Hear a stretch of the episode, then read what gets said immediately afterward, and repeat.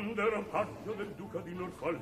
Ero sottile, sottile, sottile ero un miraggio vago, leggero, gentile, gentile gentile quella Ameria Radio presenta Tutto nel mondo è burla stasera all'opera con Massimiliano Samsa e Paolo Pellegrini. Quando ero paggio ero sottile ero sottile ero un miraggio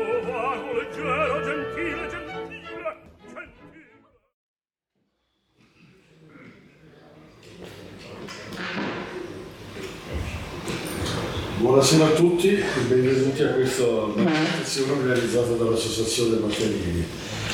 Gli illustri relatori li ringrazierò alla fine, quindi eh, portate pazienza se, se non vi ringrazio in eh, anticipo.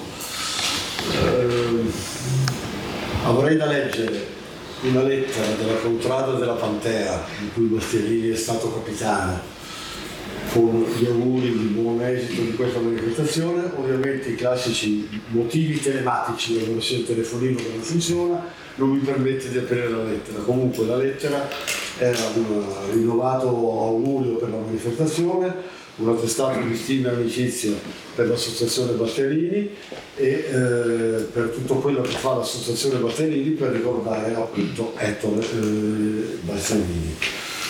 Un'ultima eh, precisazione prima dell'inizio.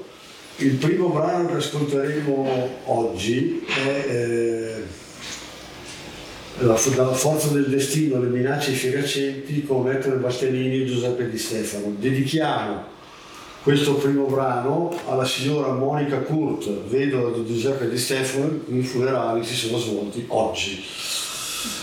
Eh, alla fine dell'evento avremo un piccolo rinfresco e quindi siete pregati di preparare i vostri stomaci a, questo, a questa occasione. Alla fine della manifestazione vi, vi pregherei di firmare il nostro albo d'oro, che è quello di vicino, messo eh, sul tavolo, dove noi teniamo un, un- un registro delle cose che eh, facciamo. Ettore Bastianini e Vienna perché, e gli anni, gli anni austriaci perché? Allora, Ettore Bastianini, la figura sarà illustrata dai, dai relatori, ha svolto nella sua carriera oltre 720, se non ricordo male, in- eh, performance. Di queste 720 circa il 50% sono state svolte all'estero, in questo risultato un ambasciatore dell'Italia nel mondo, e eh, di quelle svolte all'estero circa il 50% le ha svolte tra Vienna e Salisburgo, quindi gli anni austriaci di Bastianini che cominciano nel 55 e finiscono nel 65, quindi coprono gli anni d'oro e anche gli anni del declino, sono un importante momento della vita artistica eh, del nostro. All'interno di di, queste, eh, di questi anni ci sono state delle interpretazioni di notevole valore, come ci diranno i nostri relatori, e di più direi che eh, non dico. Cedo ora la parola al professor Piero Mauri che così ha- si è assunto l'onere di eh, condurre i, i- lavori. Come abitudine delle nostre manifestazioni, i relatori sono presentati con un eh, breve curriculum. Professor Mioli illustrerà eh, gli, altri, gli altri, io illustro Piero Mioli, bolognese, insegna storia della musica, è consigliere dell'Accademia Filarmonica e presidente della Cappella dei Servi, svolge attività di divulgatore e conferenziere, ha pubblicato saggi e volumi su Martini, Gluck, Rossini, Donizetti Verdi, Il canto e la cantata, un manuale di storia della musica, numerosi atti di convegni ed edizioni integrali dei libretti di Verdi, Mozart, Bellini, Rossini e Wagner. In quattro volumi e quasi 3.000 pagine ha raccontato la storia dell'opera italiana nei suoi quattro secoli di vita e è membro onorario dell'associazione. A te Piero. Bene. Dunque sta a me aprire questo breve incontro eh, dedicato a, a Bastianini, alla sua attività viennese in particolare.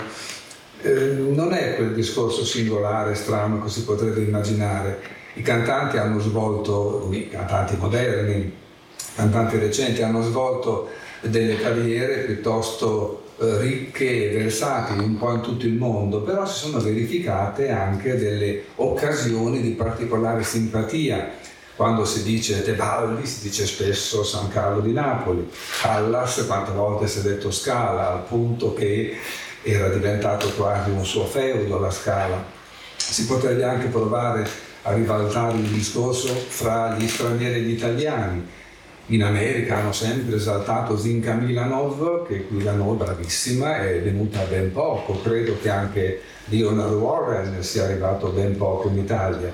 Sono discorsi, credo, curiosi, interessanti, sui quali si potrebbe anche insistere a lungo. Quando toccherà a me, fra mezz'oretta, cose del genere, potendo citare le colleganze di Bastianini in quel di Vienna, vedremo che citerò artisti che conosciamo tutti, però che non sono gli stessi che hanno accompagnato la carriera di Bastianini alla Scala appunto o a Firenze o a Napoli altrove. Ripeto, è molto interessante tutto ciò anche perché un tempo, nell'Ottocento, quando i viaggi erano molto duri, molto complessi, è chiaro che un teatro, in Russia per esempio, ma anche in Germania o altrove, quando scritturava un cantante mica lo scritturava per due recite, lo scritturava per 3-4 opere consecutive.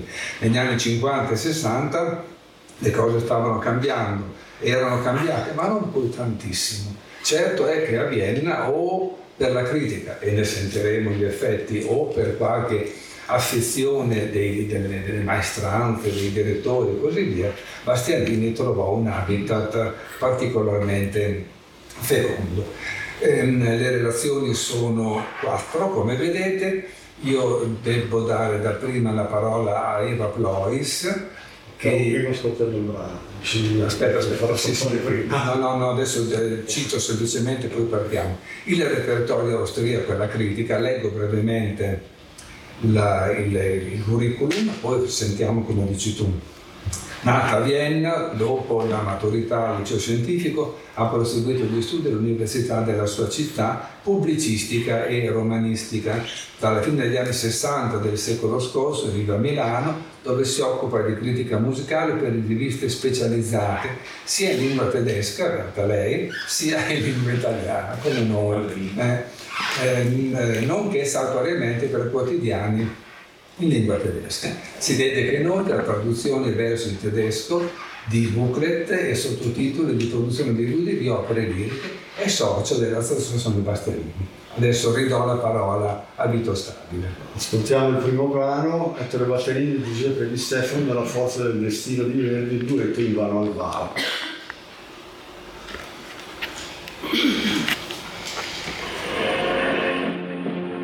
In vano al varo ti celasti al mondo ed ipocrita veste scudo facesti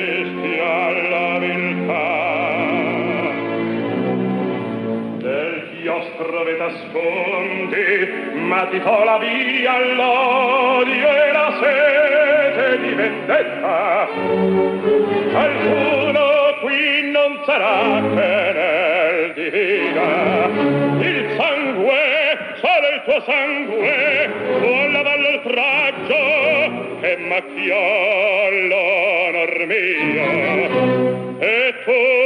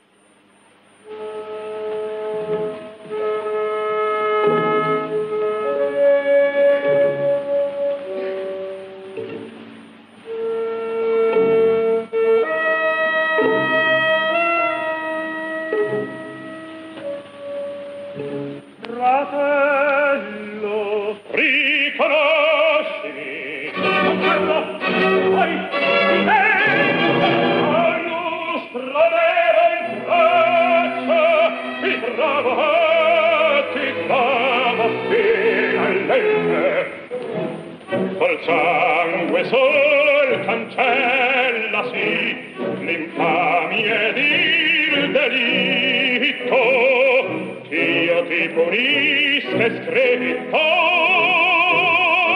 son libro del destino. Un prole postin ormonaco un'arma qui non hai. Te ciò il tuo sangue spargerai che tu ne portai.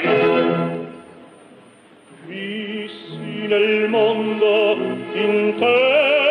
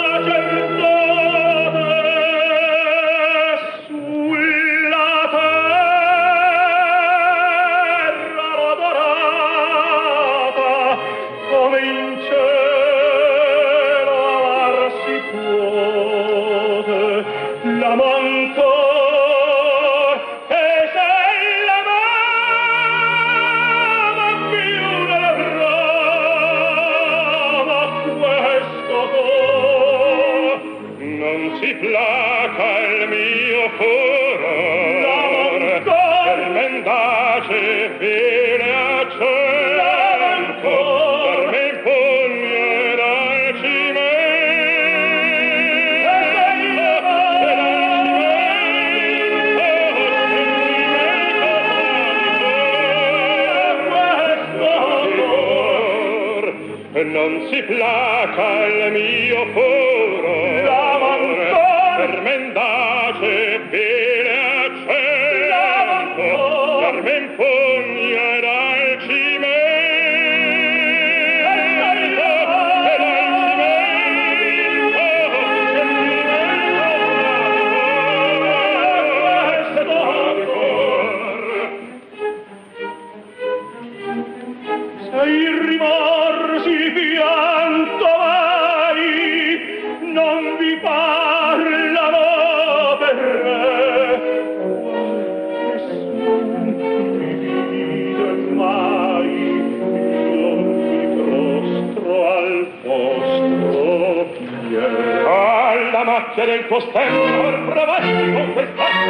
Splende più che gemma segue il pince di mulatto e le mani mentite a non brando a me un brando un brando uscito un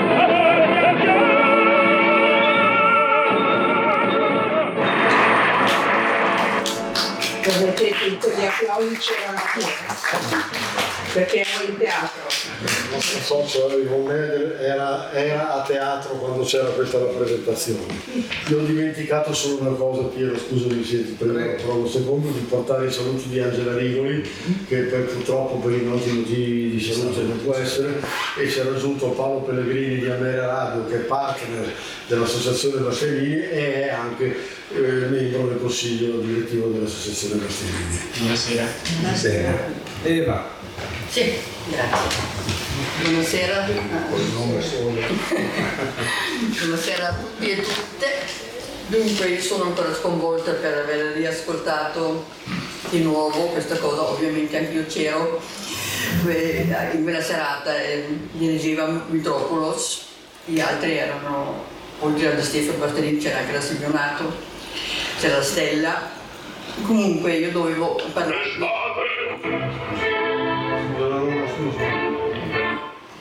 Eh, dovevo parlarvi di questi sette anni che Bastianini ha cantato a Vienna o in Austria, in Austria bisogna eh, dire per essere precisi, perché lui ha debuttato nel 1958 a Salisburgo con Don Carlo e dopo sette anni, quando ha chiuso il suo ciclo di lavoro a Vienna, l'ha finito anche con il Don Carlo eh, e noi sentiremo infatti poi un pezzo da quel Don Carlo con, con uh, la scena posa il re uh, Filippo II che, che, sarà Cesare Siepi. io volevo dire una cosa perché è stata una cosa molto particolare questo arrivo dei cantanti italiani a Vienna perché eh, da quando Karajan nel 1957 era diventato direttore del teatro, lui aveva creato una specie di asse con Milano e così è stato possibile che tutti questi grandi nomi italiani si presentassero anche a Vienna. Non sempre il, la critica o comunque diciamo, i, soprattutto i quotidiani non erano molto d'accordo con queste scelte perché dicevano qua ci portano via portano via i nostri cantanti diciamo, del lavoro, però loro avevano un bel dire perché eh, il pubblico ha vinto ovviamente. E quando è arrivato Bastianini nel settembre del 58 appunto da Salisburgo è venuto direttamente a Vienna perché si stava preparando una nuova produzione del Ballo Maschera diretta sempre da Mitropoulos e i suoi partner erano Birgit Nilsson, Giulietta Signonato, Giulietta Di Stefano di nuovo e appunto dirigeva Mitropoulos. Nel, nel preparare, durante il periodo di prove di questo ballo maschera, Pastanini ha cominciato a cantare già anche le opere che erano uh, in repertorio dell'Opera di Vienna. Bisogna considerare che lì tutti i giorni c'è spettacolo, almeno allora c'era veramente tutti, tutti i santi giorni e quindi Pastellini ha potuto già uh, presentarsi uh, con Rigoletto, anche lì con, con Di Stefano, con il Guden, con la Simeonato come Maddalena e cose del genere ed è stato immediatamente amore fra lui e il pubblico. Una, lui è diventato il beniamino assoluto e, e, non era una situazione poi così eh, facile diciamo da prevedere perché avevamo, se vogliamo citare un po' di nomi, chi c'era? Sempre, si poteva sentire a Vienna, si alternavano George London, Giuseppe Taddei, Tito Gobbi, Aldo Protti, eh, Ronaldo Panerai, dei, quelli di lingua tedesca Eberhard Wächter, che era considerato più schilleriano che verdiano del nostro, persino Hans Hotter, il grande Hotter wagneriano, cantava Scarpia e Amazoro. Però eh, Bastianini a questo punto era veramente il più amato di tutto. E poi cioè, questo lo voglio subito dire, che il pubblico di Vienna non l'ha mai tradito nella maniera più assoluta. Eh, quando è successo... Eh, non so se tutti sono qua al corrente, eh, che un Rigoletto alla Scala di Milano è andata male nel, nella primavera del 62, eh, lui aveva dei problemi anche personali, che sua mamma stava morendo, eccetera. Lui, che anche alla Scala era un beniamino, è stato, è stato buato senza pietà, una cosa che non sarebbe mai successo a Vienna. Ed infatti quando la malattia purtroppo uh, aveva incominciato a intaccare le sue qualità vocali, lui a Vienna è rimasto beniamino lo stesso, non è, non è che, che, non sentisse, che il pubblico non sentisse che, che, aveva delle difficoltà, per lui glieli perdonava e questo a me sembra una cosa fondamentale per dire eh, che la sua stella a Vienna è rimasta viva in una maniera assoluta. Si può anche dire ad esempio nella, nella, prima, nella, prima, ricorrenza della sua morte c'era già subito una lunga eh, tra, eh, trasmissione alla radio austriaca, poi anche ogni dieci anni, adesso per i cent'anni della sua nascita c'è stata una, una, una grandissima eh, trasmissione molto ampia, quindi queste sono cose che sottolineano che non, la sua importanza artistica per Vienna. E, mm, dunque eravamo lì al, al ballo in maschera e, mm, e lui, uh, dunque, scusatemi che prima di partire, ecco, sì, poi si era instaurato un po' l'abitudine che nella primavera e nell'autunno lui c'era in quei mesi lì, eh, prima di partire per gli Stati Uniti, e cantava praticamente tutto il repertorio, e che erano, che erano 12 ruoli diversi per 142 ehm, recite. Era naturalmente il, eh, il, il, il, nucleo della cosa erano, era il repertorio verdiano con sette ruoli, in più eh, c'era Escamillo, c'era Tonio e soprattutto Gerard, scusate, Gerard fra le, fra le opere veriste. E, ehm, e lui ha cantato tutte queste cose e cantava in una maniera e adesso non voglio, voglio, fare cose così da due soldi ma com, quasi come se sapesse che non aveva tutta la vita davanti perché si buttava dentro in queste parti in una, in una maniera sempre estremamente convincente.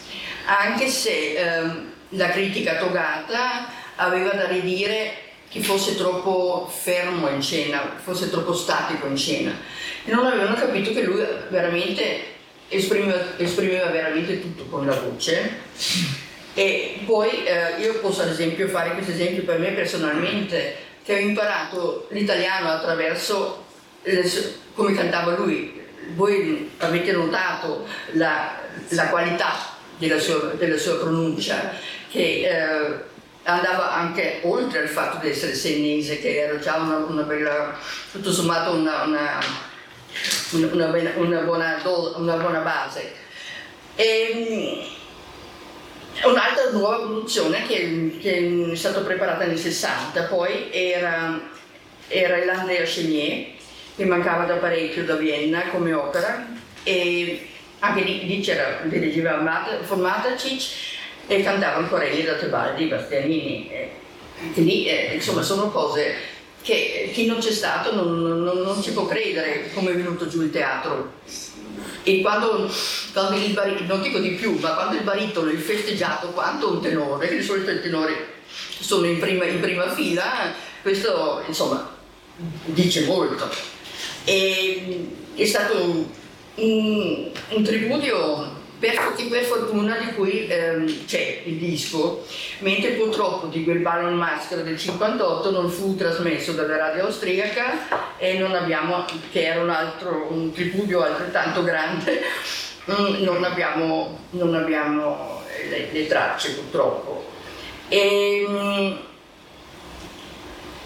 ecco, volevo fare il confronto del numero di recite con quelli di Capocilli, che anche Capocilli ha cantato parecchio a Vienna però Basini in sette anni ha cantato 142 reciti a Vienna, in appunto 12 eh, ruoli. E, oltretutto purtroppo non, non c'era nel repertorio Donizetti, non c'era Bellini, c'erano ancora molti, molti, molti eh, giovani verdi, non c'era, tutte cose che Battini a Vienna non ha avuto occasione di cantare. Mentre ad esempio Cappuccilli cantava poi Attila e queste cose più, più avanti. Volevo dire che Cappuccini ha cantato 177, quindi una ventina di più di Bastianini e, due, e 14 ruoli invece di 12, ma nell'arco di 28 anni, quattro volte più lungo del periodo il nostro. Quindi per dire l'intensità, Bastianini aveva delle settimane che cantava anche 5 volte a settimana. E, ehm, nello stesso anno c'è stato poi anche, sempre con Metropolis, La Forza che abbiamo appena sentito, e poi eh, lui continuava appunto a tornare regolarmente con, eh, con il cosiddetto repertorio. Eh, pian pianino eh, abbiamo eh, forse Ecco, e una cosa che volevo sottolineare anche, e che considerano anche da altri poi, eh, la nobiltà, la nobiltà di questa voce e di questa presenza del personaggio, che persino un, Don Carlo di Vargas non è che sia la simpatia in persona, no? con questa, questa, voglia eh, assoluta di, di, vendetta, oppure anche, non so, il Conte di Luna, per me è, stato sempre nobile. Poi mi sono resa conto, tutto sommato, quando Bastianini, quando ho sentito anche tanti altri, che è il cattivo della situazione. Bastianino non se ne rendeva conto, perché si vedeva l'uomo che amava e che faceva queste cose per l'amore, lo trascinava. E, ehm, quindi poi siamo andati avanti con i soliti titoli. E adesso dovrei appunto accennare un attimino alla stampa. La stampa che gli diceva appunto questo, era scettica. E diceva ad esempio il Don Carlo di Salisburgo, questo qui, qua, vicino, scusate. Uh,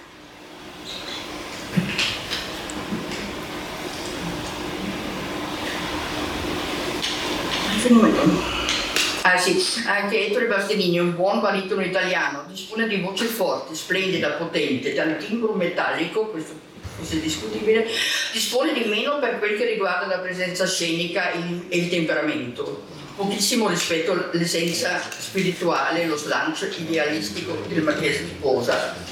Queste sono cose che si sono ripetute varie volte, questa eh, secondo certa critica una mancanza di, ma non di personalità, proprio una mancanza perché non, non, non correva avanti e indietro, non gesticolava, era sempre, appunto, c'era sempre questa nobiltà. E, ehm, anche lì, ad esempio, oppure eh, si parla di, di, per un rigoletto, da recitazione scialba e convenzionale. E anche per il ballo, dicevo, voce meravigliosa, ma scenicamente rigido o compassato. Però bisogna dire una cosa particolare che c'era a Vienna, che era una pubblicazione ciclostilata che eh, veniva scritta dai dal pubblico praticamente, dal pubblico dei posti in piedi, che a Vienna erano 500 posti in piedi, quindi eh, è quasi un terzo, del, quasi un terzo del, del, della capienza del teatro. E in questo lì si poteva poi assolutamente si capiva che chi scriveva, il pubblico, che aveva una lunga esperienza e che, che capiva cosa, cosa esprimeva Pastellini. E allora dicono, ad esempio,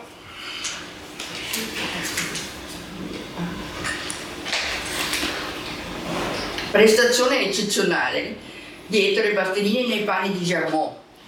Questo cantante è un fenomeno senza un accenno di panico sta sul palco e la carenza di temperamento non disturba affatto. Egli è là e canta. Il suo timbro è così meraviglioso, l'equilibrio della voce è così perfetta che tal- talvolta si ascolta a bocca aperta. Quando prende con tale facilità un sol, cosa di tutti, per lui di tutti i giorni, un sol alto, ugualmente rotondo, pieno e bello, suona come una nota centrale.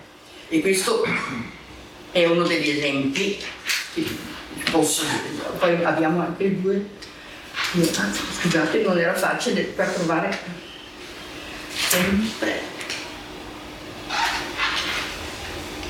Ecco ehm, qua invece eh, la sua morbida voce virilmente nobile che si sente al punto giusto nei registri alti fluisce come un balsamo. È così bella che non ci si cura della mancanza di teatralità. La grande aria riuscì splendida qua si parla del uh, ballo maschera, era la migliore serata di Bastianini a Vienna, fino a quel momento. Uh, ma man mano anche la critica si è convinta di essere davanti a un, un cantante di primissimo ordine.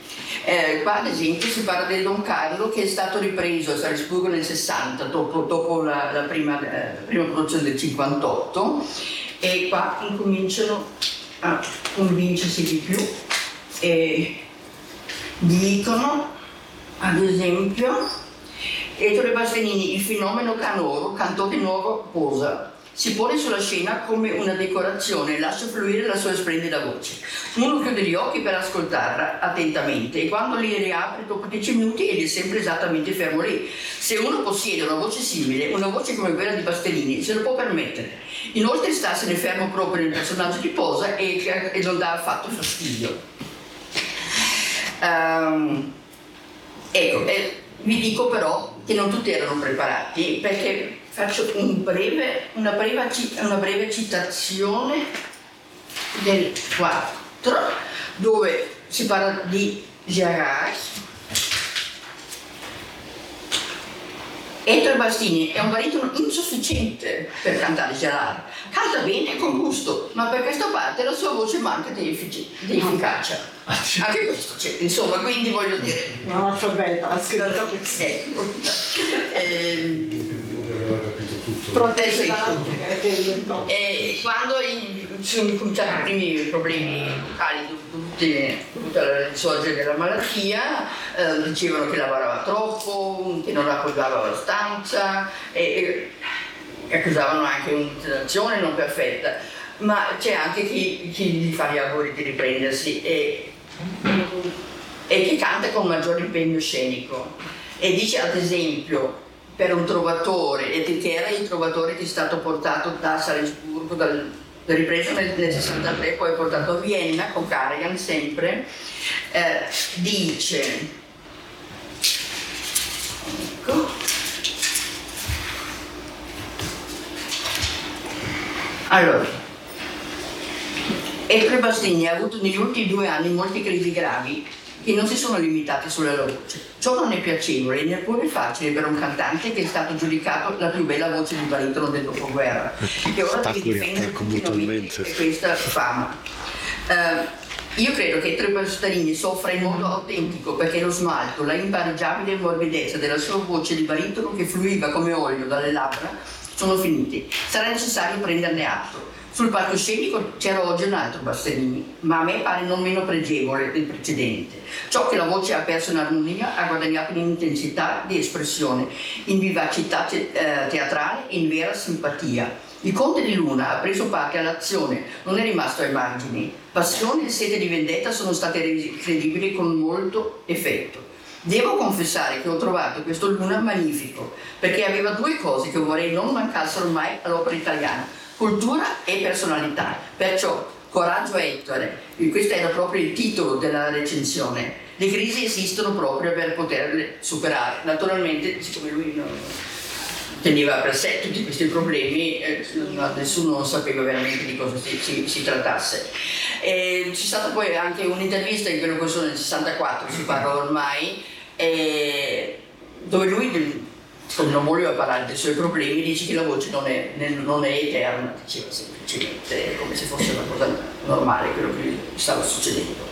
Poi c'è il silenzio perché le ultime recite nessuno, non ci sono critiche, non ci sono recensioni, è, è rimasto il, eh, il pubblico, il fedele pubblico.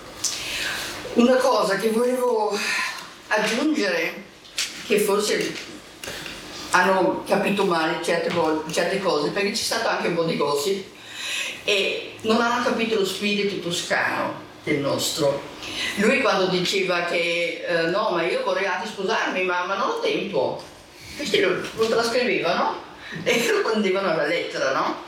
E le cose di, di, questo genere lo facevano eh, passare per Playboy piuttosto che.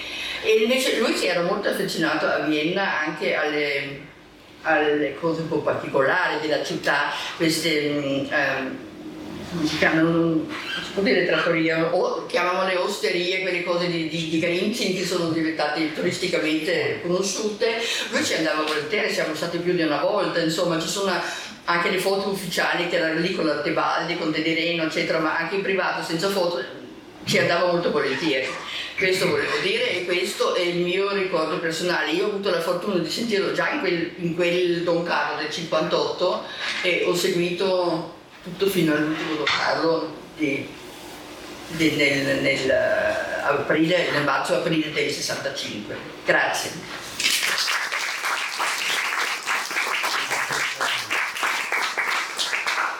Di fatto ascoltiamo dal Don Carlos arrestato signor De Fiano d'Arrivo, Bastianini, Siepi, live Salisburgo 58.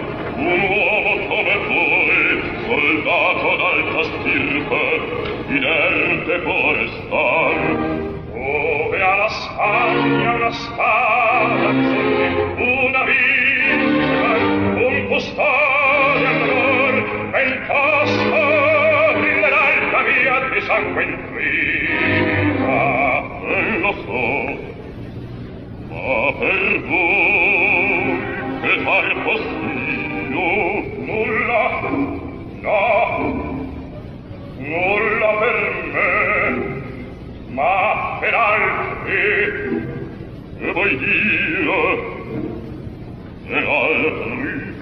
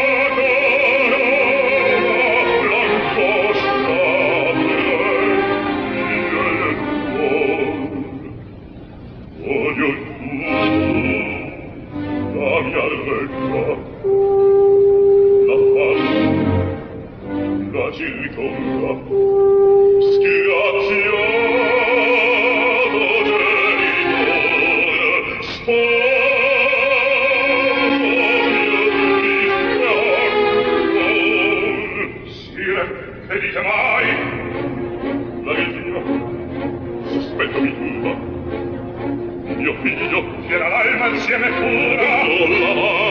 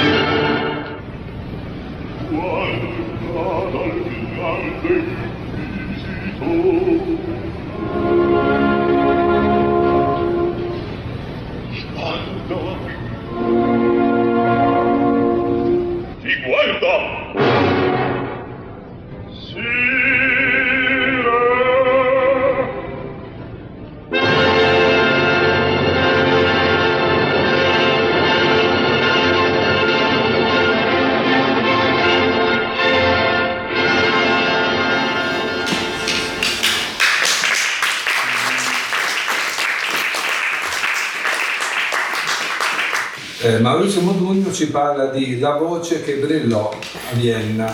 Maurizio Modugno, nato a Roma e laureato in giurisprudenza alla Sapienza, ha conseguito il master in beni culturali presso la Scuola Superiore della Pubblica Amministrazione e il baccellierato in filosofia e teologia presso la Pontificia Università Lateranense. Ha collaborato e collabora con la discoteca IFAI musica, il sussidiario, i bollettini verdiani rossignani, musica dossier e altre. Ha scritto programmi di sala per i principali teatri italiani, pubblicato libri e saggi su Respighi, Massenet, Christophe Schippers. Sono recenti il volume Il Castello Musicale, i romanzi Ritorno a Baghdad e Il Vitello Rampante, unitamente a Luisella Franchini e Valerio Ropane, ha scritto e pubblicato la biografia di Ettore Bastianini, La voce vera del mondo, però c'è una novità ulteriore che è un eh, libro eh, testé uscito su eh, Rosine Stolz, singolare cantante mezzo soprano, prima donna dell'opera all'epoca. Prego.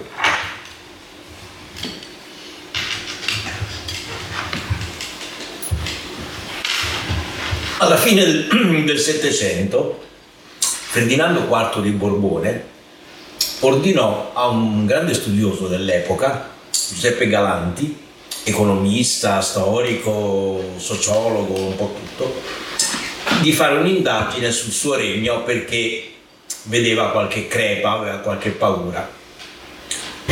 E Galanti, tra le varie cose che scrive, descrive quali sono i criteri per cui nel passato, nella storia, alcune personalità sono state insignite di titoli di nobiltà. E veniamo a noi naturalmente. E I titoli di nobiltà si acquisiscono per meriti militari, eh, per meriti di studio, per meriti giuridici. I giuristi eh, costituivano un secondo ordine dal, rispetto alla nobiltà di spada e alla nobiltà di toga eccetera. E questi eh, criteri avevano sempre come corrispondente de, un rispetto dell'onore familiare e al tempo stesso questo eh, era dettato anche dai cerimoniali di corte di Filippo II, che era attentissimo a questo, imponevano una sorta di non dico imperturbabilità, ma una dignità di portamento e di espressione dei sentimenti che eh, in alcuni miei recenti antenati, penso a mia nonna paterna per esempio, che veniva da una famiglia così, era eh, difficile vederla esprimere qualcosa che non fosse eh, ammantato di una dignità inimmaginabile. Ora, chi è andato cercando da Bastianini questi suoi personaggi? Un po' eh, un'attorialità eh, così più cinetica, più dinamica, non ha capito niente di ciò che Bastianini capiva per intelligenza e studio, ovvero sia che i suoi personaggi fossero il grande di Spagna Marchese di Posto, e, eh, oppure il conte di Luna e altri, eh, dovevano esprimere ovvero sia un portamento eh, altamente dignitoso in scena e un, eh, una tutela dei sentimenti della giustizia e dell'onore assolute. E dunque mi sembra che in quello che abbiamo sentito prima eh, del, di Carlo di Vargas e poi del Marchese di Posa, eh, tutto questo risponda perfettamente ed è molto più storicamente fondato, eh, di quanto poi non, eh, non risulti eh, nelle critiche che abbiamo ascoltato, in tante altre eh, che eh, hanno un po' percorso eh, la vita e anche dopo la vita di Bastianini, così l'orbe critico. Io sono sempre stato uno un po', forse discendente di San Tommaso, per cui ho voluto sempre constatare con i miei occhi, se del caso, e con le orecchie, se del caso questo, eh, certe cose. Per cui le posizioni che per anni certa critica italiana ha tenuto nei confronti non solo di Bastianini, penso a Tito Gobbi, penso a Nicolai Ghedda, penso a Boris Christoph e altri, sono state eh, profondamente contrarie e assolutamente eh, basate su un partito preso a prioristico e totalmente privo di fondamento.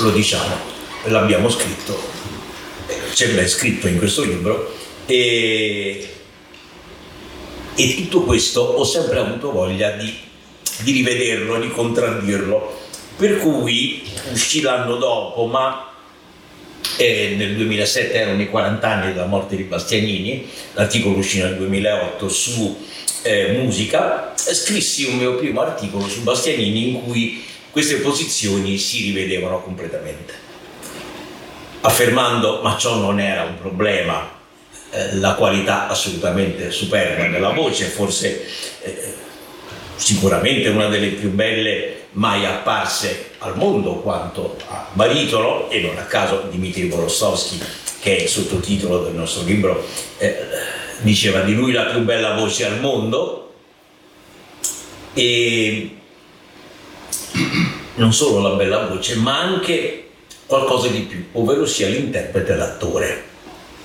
L'interprete che aveva appunto una affinità elettiva con questi personaggi eh, nobili, questi personaggi aulici, pensiamo anche ai personaggi di Bellini, di Donizetti, purtroppo non abbiamo i suoi puritani, eh, ma certamente non abbiamo neanche il suo pirata.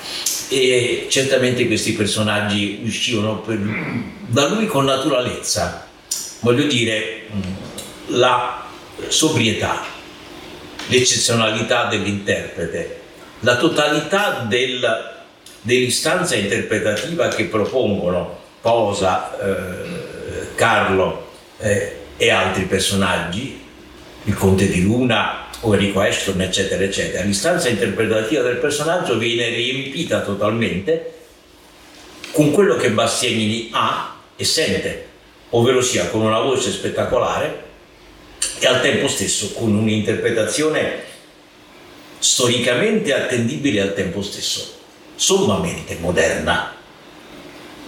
Ovvero sia, oggi Bastianini potrebbe entrare in teatro da qualsiasi parte e molti farebbero cattive figure al suo confronto, ma a parte questo eh, sarebbe un cantante dei nostri giorni. Mentre invece altri eh, potrebbero risultare datati. Io penso, eh, siamo stati anche in ottimi rapporti personali Gino Becchi oggi non sarebbe proponibile, dato canto Becchi stesso disse a me in un'intervista televisiva, oggi non canterei più così. Lo disse molto francamente, oggi non canterei più con quegli eccessi. E, e sbagliavo allora, lo disse lui quindi. E, ed ecco la totalità della risposta interpretativa di Bastianini dal punto di vista vocale, dal punto di vista interpretativo e dal punto di vista anche scenico, non a caso Leila Genscher che non era persona da fare sconti a nessuno disse che le era sempre parso un attore uscito dall'actor studio. E aveva perfettamente ragione. E Giancarlo Landini l'ha paragonato a Marlon Brando dal punto di vista scenico. Ora paragoni naturalmente sono sempre relativi. Vorrei dire che questo cammino che mi attribuisco il merito di aver cominciato di rivalutazione critica della voce di Bastianini poi ha avuto seguiti. Ha avuto seguiti perché qualcuno ha cominciato a dire è vero che il re è incoronato, non che è nudo, ma è vero che è incoronato, ovvero sia Bastianini era così, non era come dicevano quelli.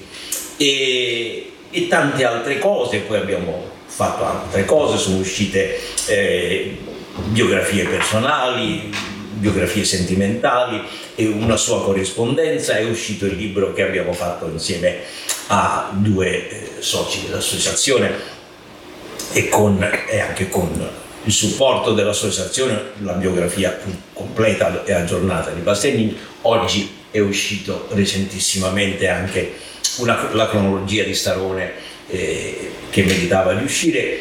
Quindi direi che oggi noi abbiamo la fortuna di uno stato degli atti degli studi bastianiniani, eh, forse di vertice, forse eh, come non abbiamo mai avuto per anni, in cui si rispondeva è un verista, è freddo, non sa stare in scena, non ha la tournure, mi disse un critico torinese, e dicendo tutte cose senza senso.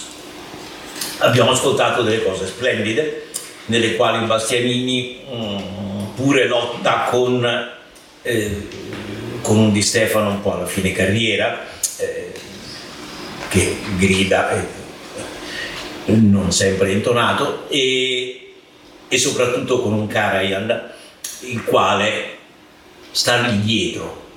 In questo duetto del Don Carlos ci poteva stargli solo Bastianini perché sono dei tempi assurdi non stupisce che nel 60 eh,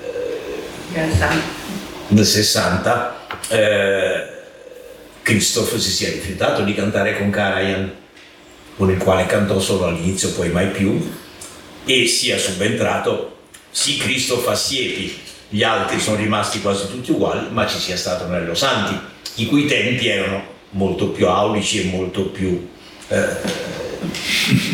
ad eh, sì, ad canendum, eh, ovvero sia capaci di far esprimere a Christopher, per esempio, ma anche a Bastianini, perché lo stesso duetto con Christopher Bastianini è un altro mondo, eh, tutta la potenza anche dei silenzi, cosa che Bastianini e Christopher, per esempio, praticavano molto, ovvero sia la scienza delle pause, che non è affare semplice, che è un affare abbastanza complesso.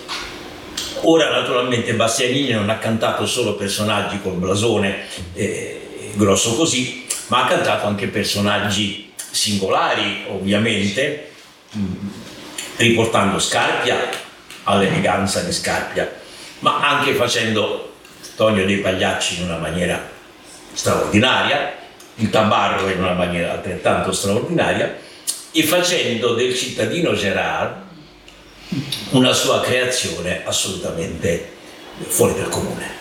Fuori dal comune perché ha riportato eh, quest'uomo all'umanità, non al tribuno che, ricordate che negli anni 50 i politici andavano eh, con la macchina e il megafono a fare i comizi in qualsiasi piazza, io me lo ricordo da ragazzino, nella piazza del mercato facevano i comizi. Ecco, eh, il cittadino Gerard non va cantato come un comizio, ma va cantato come poi tra poco sentiremo, ma anche con certe frasi, sottolineo una soprattutto, in cui eh, Maddalena è in ansia terribile per eh, il suo amato, per Andrea Chenier, e Bastianini sussurra con un filo di voce talmente pieno di tristezza che mette paura, vedi come sa amare, ma sa che quell'amore non è per lui.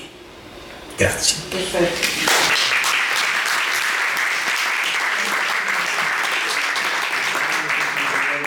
Il brano che sentiamo adesso Contiene il titolo del, nostro evento di oggi. Sì, eh, ricordo che qui dirige l'Over von Matacic, che io ho avuto la fortuna di intervistare, di conoscere e di avere ottimi rapporti con lui tanti anni fa e di ascoltarlo più volte, molte volte dirigere, Electra, Salomè, Crepuscolo degli Dei, Tristano, eccetera, che mm, non aveva paura del repertorio italiano, anzi ci si ficcava dentro perché era un uomo onnivoro.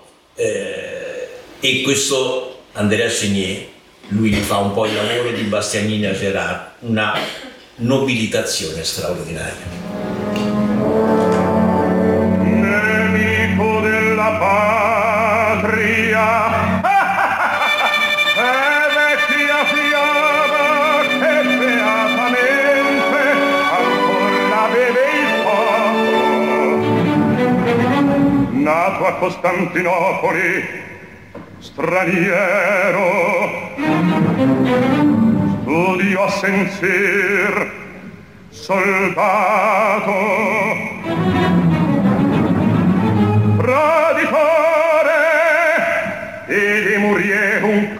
felice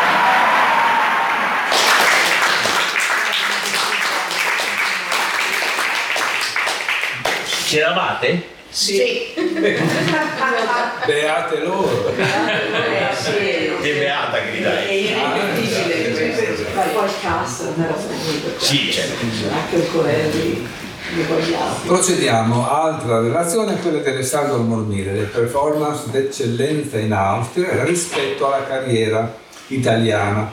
Critico musicale, giornalista e docente, studioso di storia della vocalità e si è laureato in storia del melodramma all'Università di Torino, docente a contratto di poesia e drammatologia musicale al Conservatorio di Novara e componente dell'Associazione Nazionale Critici Musicali. Ha collaborato con l'Opera e Radio 3, collabora col quotidiano online connessi all'opera. Fa le sue pubblicazioni il libro Controtenori, la rinascita dei nuovi angeli nella prassi esecutiva dell'opera barocca e opera del Monte Carlo, storie e ricordi di un teatro leggendario. È socio dell'associazione Bastianini.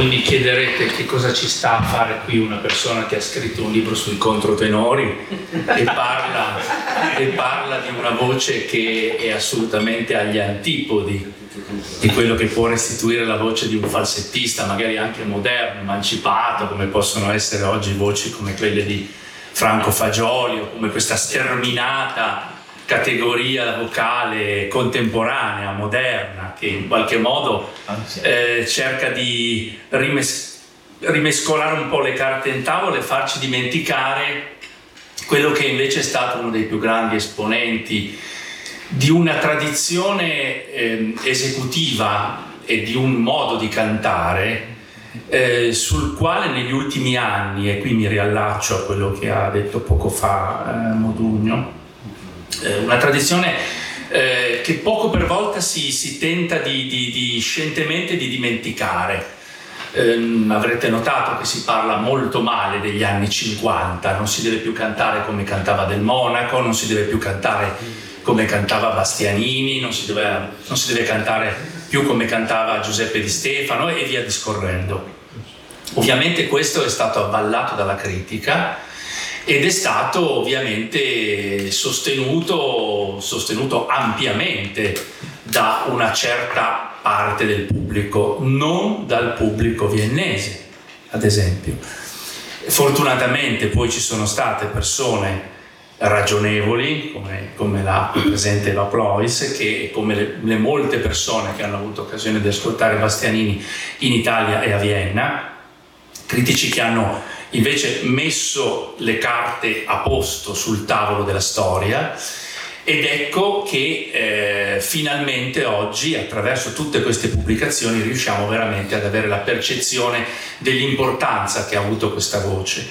Una voce che, eh, badate bene, io ho rimescolato un po' tutte anche le idee che avevo del mio intervento perché ovviamente molte cose sono già state dette, ma ehm, ricordiamo una cosa, che l'amore del pubblico viennese nei confronti di Bastianini è un qualcosa di assolutamente unico, irripetibile, dovuto stranamente anche ad una cosa, che Bastianini non arrivò subito a Vienna, arrivò dopo una carriera già svolta nella corda baritonale ad altissimi livelli e quando Bastianini arriva a Vienna eh, il repertorio era già costruito, non c'era più nient'altro da fare sostanzialmente. Anzi, visto che il, l'oggetto mia, del mio piccolo intervento è il rapporto fra le grandi prestazioni viennesi e quelle italiane, c'è da aggiungere che vi è più che in Italia Bastianini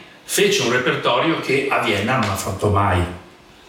Quindi il cosiddetto, tra virgolette, bel canto, se vogliamo chiamare bel canto Lucia di Lammermoor o, la favorita di Donizetti, ma invece bel canto puro è addirittura l'Eracle di Handel, che lui in tempi eh, non sospetti eseguì alla scala con un cast che oggi farebbe rabbrividire gli specialisti e in effetti sentendo questa registrazione siamo agli antipodi di quello che viene oggi concepito il modo di affrontare un'opera eh, endeliana come, come l'Hercules o, o Eracle se vogliamo dirlo in italiano perché ovviamente l'opera venne eseguita alla scala in italiano.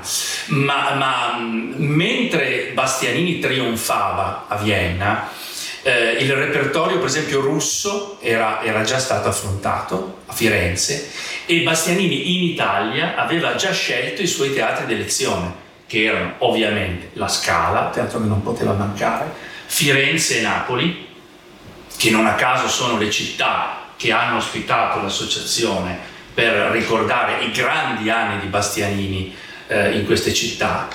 E poi è arrivata Vienna, ma Vienna è arrivata solo nel 1958. Eva, Eva Blois l'ha ricordato.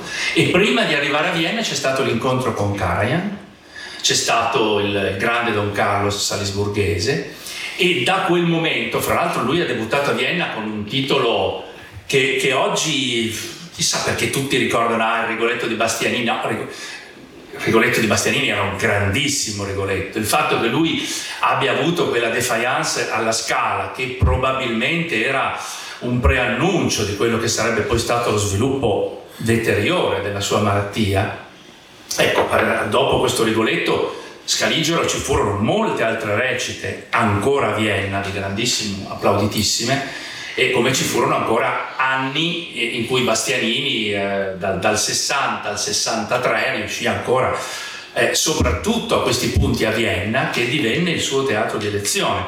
E il repertorio vi ho detto era il repertorio probabilmente non, non, so se il pubblico viennese l'avrebbe accettato in una, in una favorita, era un repertorio assolutamente sconosciuto, sconosciuto.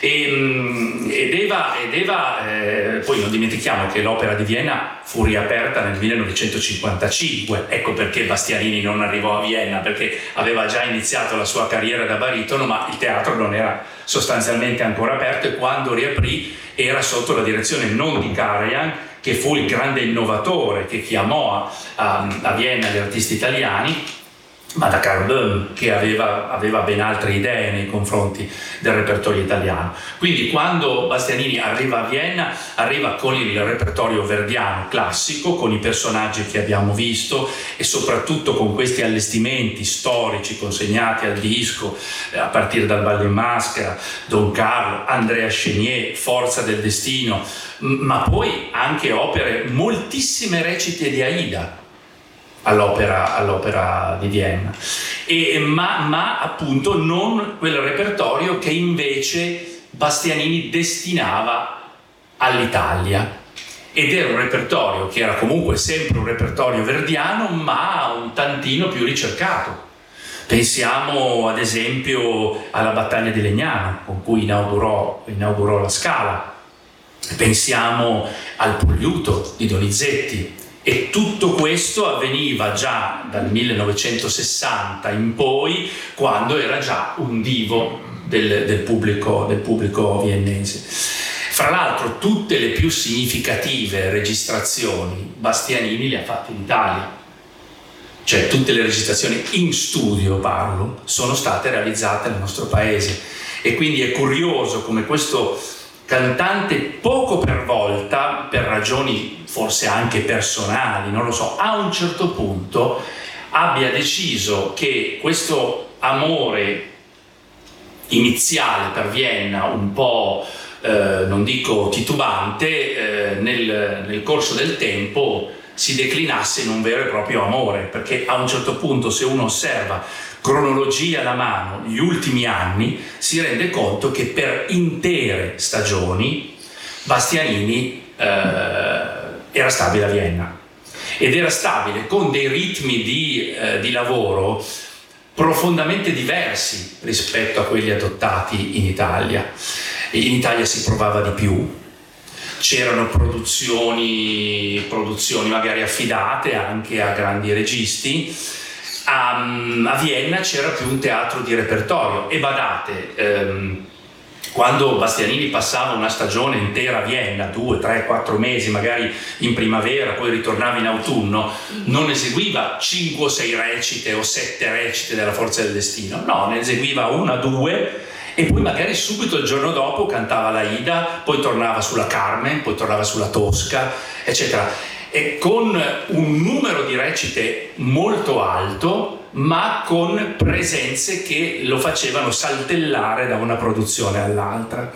E questo ci fa riflettere anche sul modo, sull'approccio diverso del modo di concepire lo stesso repertorio affrontato in Italia rispetto a come veniva affrontato a Vienna, ovviamente sempre con un successo di pubblico eh, incredibile, con eh, Bergonzi se non altro se, se, ricordo bene scrisse che eh, l'eritù, eh, il, pubblico, il, pubblico, si fermava, c'erano 8-10 minuti di applausi, non so se vi rendete conto cosa sono 8-10 minuti di applausi, spero che Bergonzi non si sbagliasse, ma 8 minuti di applausi sono qualcosa di, di quasi inconcepibile, ecco. e oltretutto a fianco eh, in produzioni come lo, lo Chenier o La Forza del Destino c'erano artisti come, come, come Corelli, come La Tebaldi, eh, come Giuseppe Di Stefano, insomma, che potevano dargli del filo da torcere. Ma Vienna amava i baritoni, tu mi insegni Eva, amava ovviamente Bastianini e amava questo tipo di, eh, di, canto all'italiana che probabilmente i viennesi aspettavano. E quindi eh, che cosa, che cosa è successo? Un cortocircuito, un cortocircuito artistico che ha fatto sì che poco per volta è complice la bravura ovviamente di Bastianini, complice l'amore del pubblico e complice un qualcosa che nessuno mai si sarebbe aspettato, la malattia. La malattia dinanzi alla quale il pubblico italiano reagì come sempre reagisce il pubblico italiano, in maniera abbastanza severa. Eh, il pubblico, non parlo della critica, il pubblico viennese mai, mai mai girò le spalle all'artista. Ecco perché forse in risposta c'è stato questo amore da parte, da parte, del pubblico nei confronti di Bastianini, amore che ovviamente Bastianini ha ricambiato perché appunto scorrendo le cronologie ci si rende conto che poco per volta le presenze di Bastianini a Vienna sono sempre maggiori. E poi non dimentichiamo, perché il parallelo va sempre fatto con quello che veniva eseguito in Italia. E non dimentichiamo che proprio negli ultimissimi anni di carriera, quando era già malato, Bastianini regalò un debutto a Napoli, la dannazione di Faust. La Thais per Vienna questo era, era assolutamente inconcepibile. Ma, ma non, non, non, ci soffermiamo a, a credere erroneamente che tutto quello che venisse affrontato da Vienna fosse meno importante, no, perché molti artisti erano gli stessi, lo stesso di Stefano e la Callas con cui che, che Bastianini aveva come partner alla, alla Scala c'erano anche sul palcoscenico di Vienna e poi c'erano anche grandi direttori. C'era Matacic e poi Karajan permettete. Mitropoulos, Forza del Destino, e poi Karajan, Karajan che volle Bastianini prima ancora del debutto viennese del 58 a Salisburgo, e poi c'è il famoso anno, e, e, e chiudo, il famoso, il famoso, anno dei trovatori, no? eh, in cui ehm, Bastianini prima incise il trovatore in Italia, poi lo affrontò a Salisburgo con, eh, con Karajan quando le condizioni vocali cominciavano già a non essere proprio quelle del, del 1957, quando Bastianini regalò alla RAI quella, quella, quella edizione video del Trovatore con la Genscher e del Monaco, ma c'erano delle, delle caratteristiche vocali nuove, c'era questa compostezza, c'era questa signorilità e c'era questo velo di malinconia e di patetismo che, complice la direzione di Karajan, si ravvisa in, in questo uh, trovatore salisburghese. Ma, ma, non era solo merito di Karajan, era merito anche di Bastianini che probabilmente, magari anche per la malattia, era riuscito a donare alla sua, alla sua vocalità delle screziature meno, meno prepotenti, meno virili, più malinconiche, che si ritrovarono nel Trovatore Scaligero che inaugurò nello stesso, nello stesso anno la stagione del teatro milanese. Questa volta sul podio Gavazzeni, eh, una, una, esecuzione forse ancora più sorprendente sotto certi aspetti di quella salisburghese. Quindi un bel tandem. E, solo chi è a Vienna e solo chi ha vissuto anche in maniera fortunata gli anni italiani può dire chi, chi, ha vinto questa, questa, gara, se vogliamo impostarla in modo tale, ma sarebbe, sarebbe sciocco il farlo. Ehm, certamente eh, nel, proprio sul finire della carriera eh, Vienna è, è, stata la città che ha dato, che ha dato l'addio a Bastianini perché con, eh, con, il Don Carlo Scaligero che è, aiutatemi, del 60, 63, ecco poi gli anni successivi furono anni praticamente quasi tutti viennesi eh, con tournée americane, ma nella sostanza questo amore è stato assolutamente unico e quindi credo che in qualche modo l'associazione abbia fatto bene in questo giro commemorativo a ricordare una città che l'ha amato moltissimo e che è stata contraccambiata in maniera assoluta da questo grandissimo artista che è Torre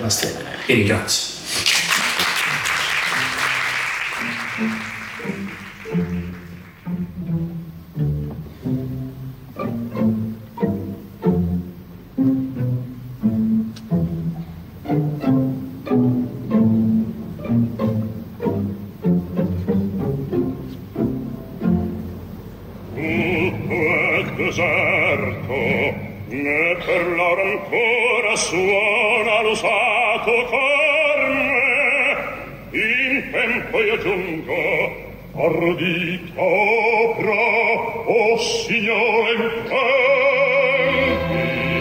ardita, e qual corrente amore, irrita d'orgoglio, chiesero a me. Spento il rival, caduto ogni ostacol sembrava, a miei desiri, novelle più possente, ella mi appresta, l'altare. Ah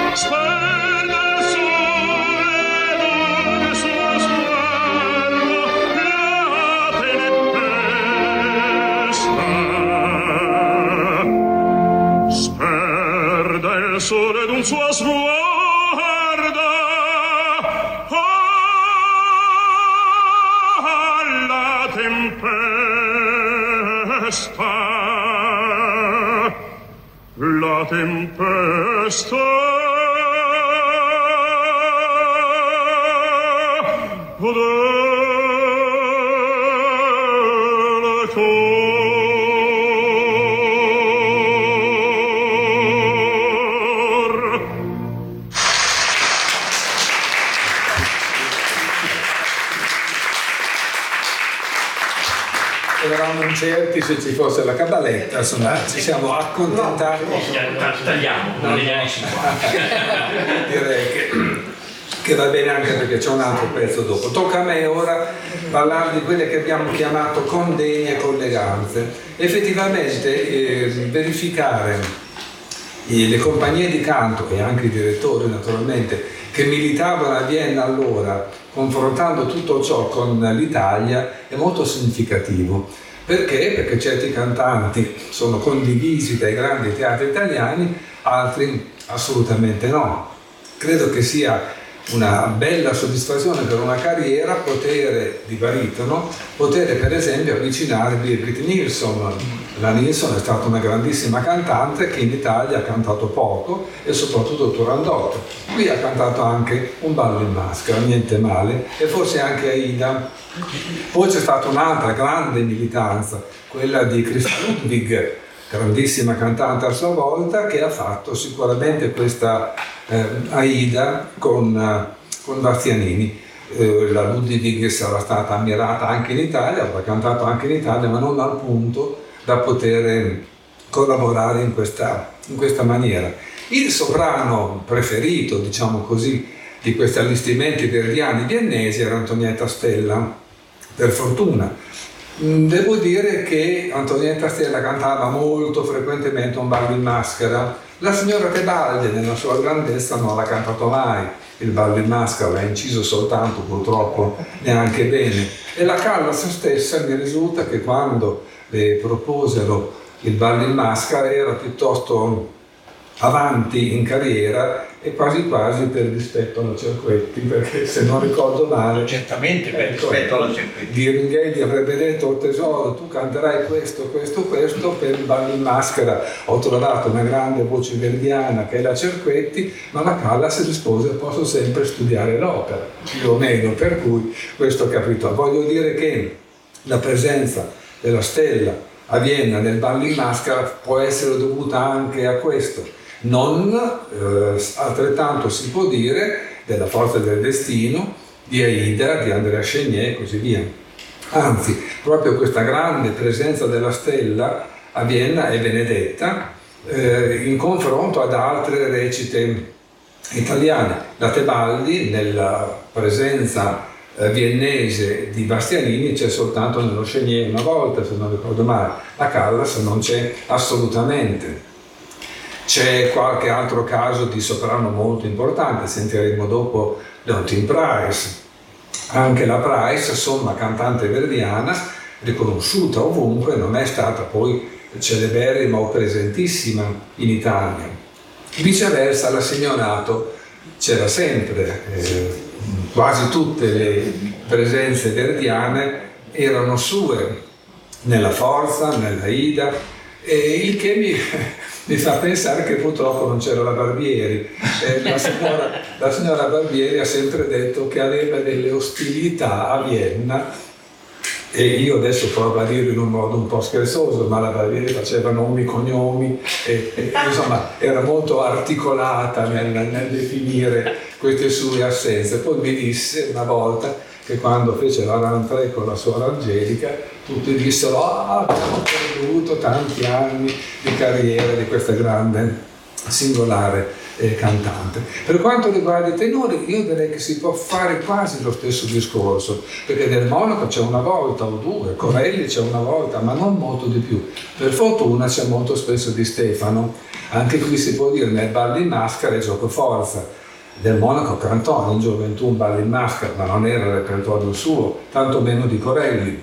Sta di fatto che di Stefano, come c'è nel ballo in maschera, così c'è anche nella Forza del Destino e anche in altre opere. Quindi questo bell'assieme Stella, Signorato di Stefano Bastianini ha costituito proprio un punto di riferimento assiduo nella Vienna dell'epoca.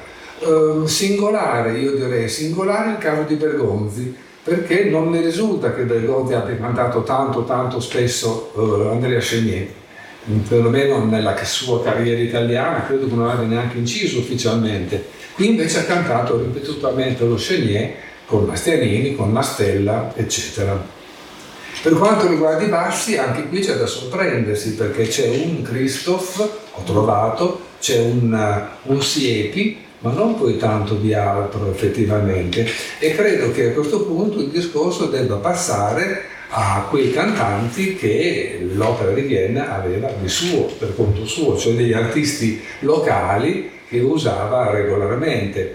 Come basso c'era questo Kreppel, che non so quanto abbia cantato da nome, insomma, eh, era sicuramente una star o piccolo grande star eh, dell'opera di Vienna.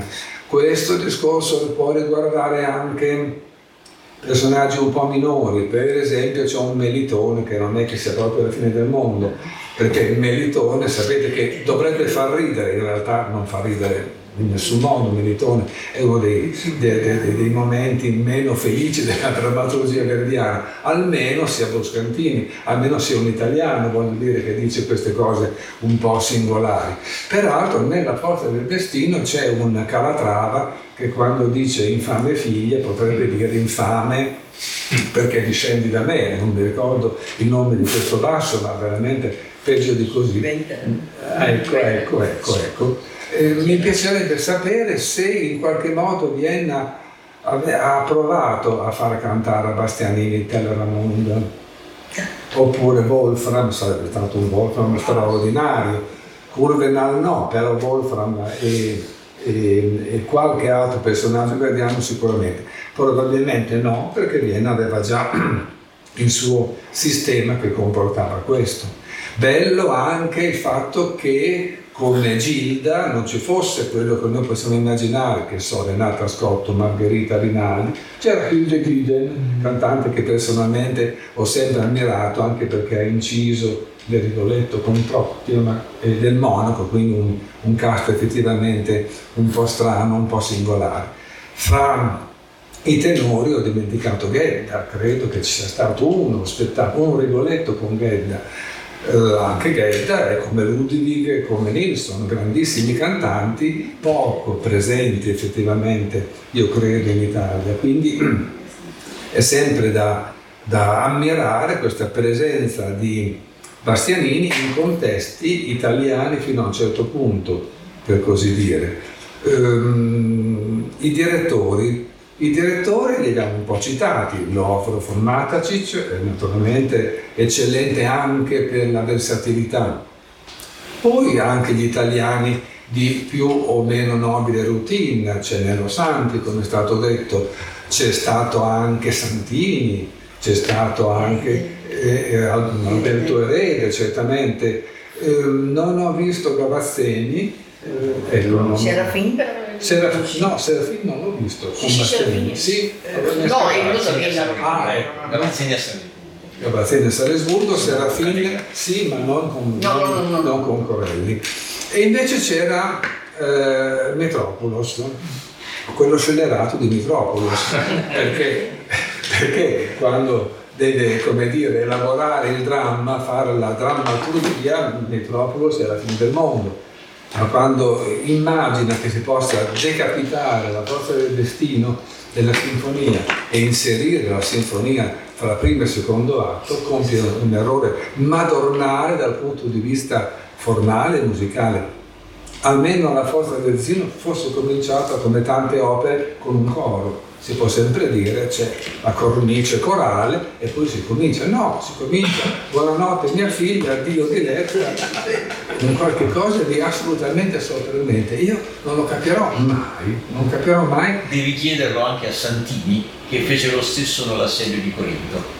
Ma era Rossini però, una drammaturgia eh, molto fluida quella di Rossini quella di Verdi.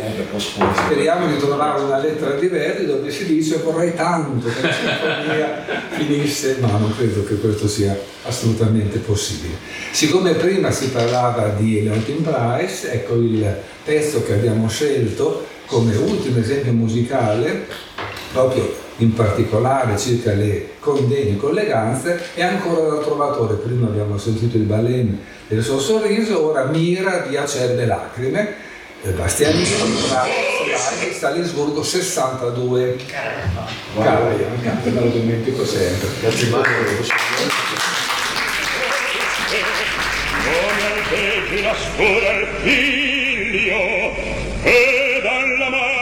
l'errore.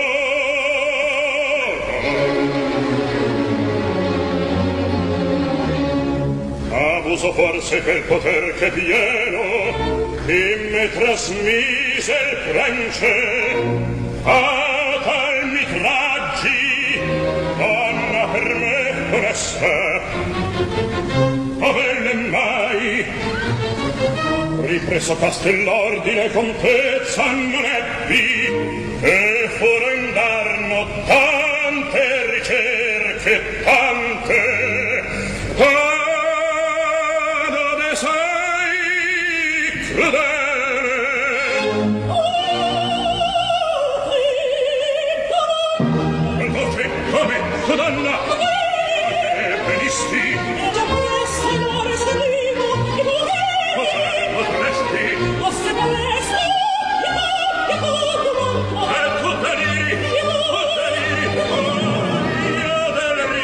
Menschen, die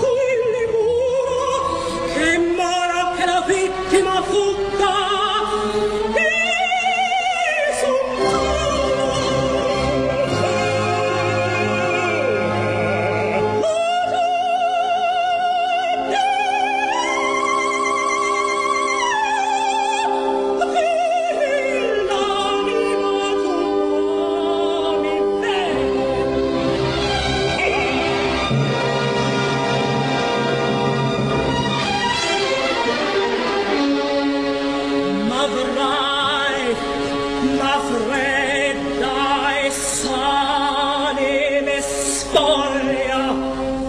Oh!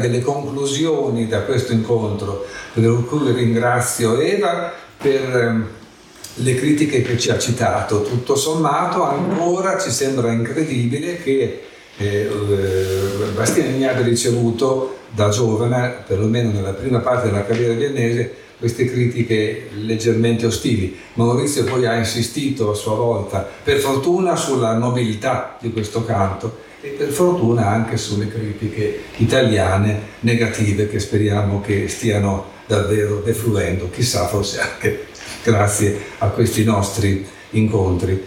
Dalle parole di Alessandro invece abbiamo notato tutto sommato quanto un teatro molto filo italiano come lo Stars Opere in fondo sia vicino all'Italia e quanto basta distante dall'Italia.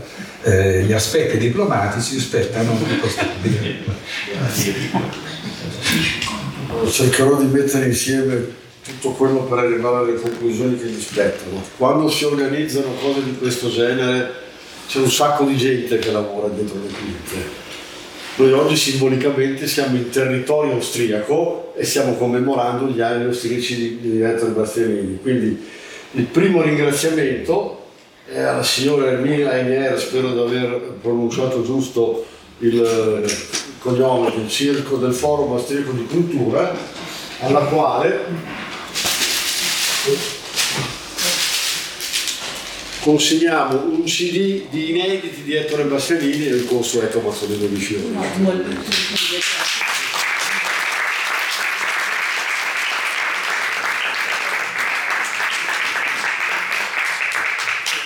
I omaggi quest'anno sono costituiti da un CD di inediti di Bastianini che la nostra associazione è riuscita a mettere le mani, usiamo questo linguaggio colloquiale, abbiamo trovato una casa discografica invece che era pubblicati con il nostro vecchietto, cosa a cui teniamo tanto.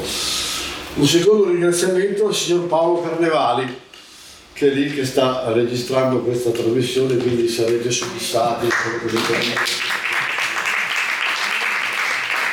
Allora,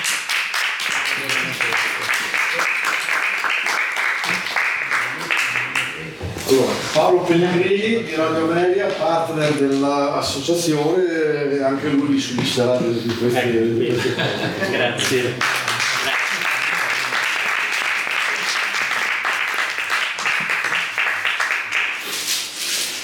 Allora, la signora Yvonne Leder, senza la quale questo, questo incontro non sarebbe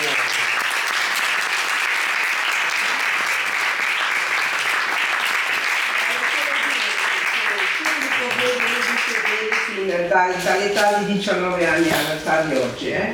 questo è, è palese, l'avete detto ed è così.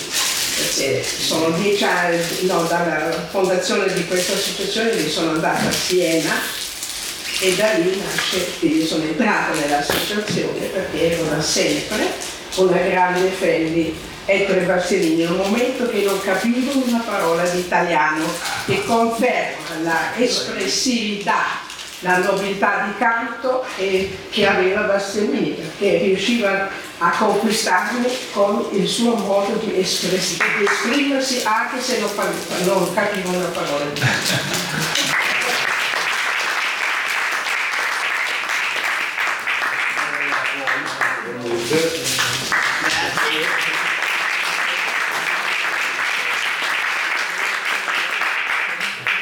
Per i motivi che spiego ti lascio per terzultimo, Piero, va bene? Quindi C'è diletto amico. i CD di Bastianini anche per te, naturalmente.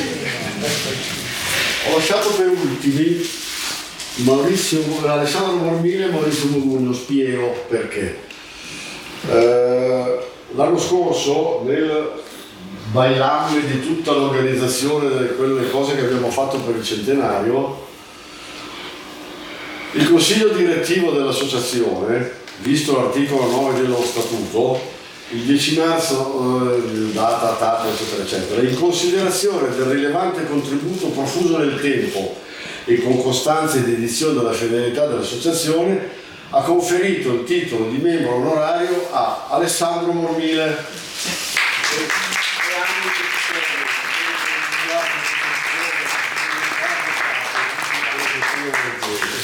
È datato naturalmente il 22, siccome siamo in Italia le cose vengono tardi, te lo te lo devo adesso. Vale anche per Maurizio Modugno, potete metterlo sul biglietto da visita ma non dà diritto a nessuno sconto da nessuna parte. Maurizio Modugno, la motivazione qui scritta è la stessa, ma va un pochino spiegata. Ossia, Maurizio Modugno ha cominciato a occuparsi di Bastianini abbiamo visto dal 2008, se non, se non ricordo male in funzione di quello che hai detto. Ma eh, quindi questa è una cosa per noi che tramandiamo il nome dentro i Bastianini importante. Hai soprattutto scritto con eh, Luisella Franchini e Valerio Lopane quel libro lì che si chiama Ettore Bastianini, la più bella voce al mondo, che ha avuto, uso un termine inglese orribile, la sponsorizzazione dell'associazione. Io ho avuto recentemente con te qualche giorno fa un bellissimo scambio di messaggi via mail. Noi consideriamo questo libro patrimonio anche delle associazioni, ovviamente è patrimonio degli autori, questo è ovvio, a cui va il nostro ringraziamento, ma ci teniamo a dire che è anche patrimonio dell'associazione. Tengo a dirlo, eh, l'associazione ha acquistato numero più numero, una trentina di copie di questo libro e lo sta distribuendo in giro. Quindi a persone del settore, a critici, a studi- l'ultimo l'ho spedito a Cecilia Gazdia, se non ricordo male. Hai anticipato una cosa che volevo dire io, abbiamo pubblicato recentemente le cronologie storiche di Ettore Bastianini, che, eh, curate da Gilberto Starone, che cominceremo però a pubblicizzare tra un mesetto circa. Eh, questo vuole essere una duplice, una duplice cosa. Eh, un tributo a Gilberto Starone che era un amico dell'associazione e un affiancamento storico, se vogliamo, è più una cosa per specialisti, se vogliamo questa cosa qui, al libro che eh, avete scritto, sul quale però, siccome diventi membro onorario dell'associazione, ti assumi un onere. Non è detto che in giro nei prossimi mesi per l'Italia, quando continuerete a presentare il libro, io possa esserci. Tu avrai l'incarico di portare, se io non ci sono, il saluto della, dell'associazione. Sarà fatto, sarà fatto. E grazie. quindi anche a te Quindi non è un premio, no?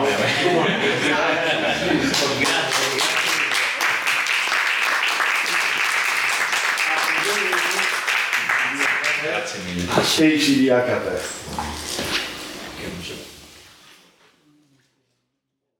Quando era paggio del duca di Norfolk Ero sottile, sottile, sottile, era un miraggio vago, leggero, gentile, gentile, gentile, quella... Ameria Radio ha presentato Tutto nel mondo è burla, stasera all'opera, con Massimiliano Samsa e Paolo Pellegrini. Quando ero raggio, era sottile, era sottile, era un miraggio vago, leggero, gentile,